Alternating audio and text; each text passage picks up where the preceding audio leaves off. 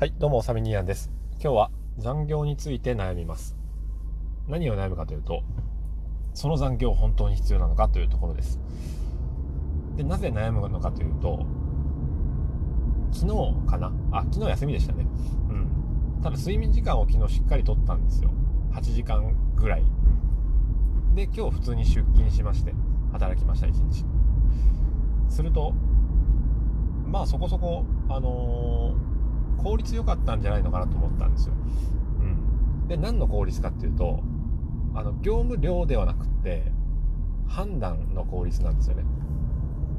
うん、的確な適切な判断を的確に下すということに関してです。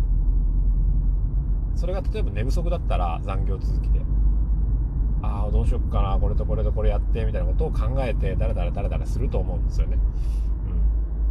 うん、あるいはぼーっとしてなんかボンミスしたりとか、そういう意味では特に何事もあのなく、次何やろうかな、あ、あれだな、そういうことの判断がすぐ下せる。うん、で、この下せた理由はやっぱり睡眠足りてるっていう状況だと思うんですよね。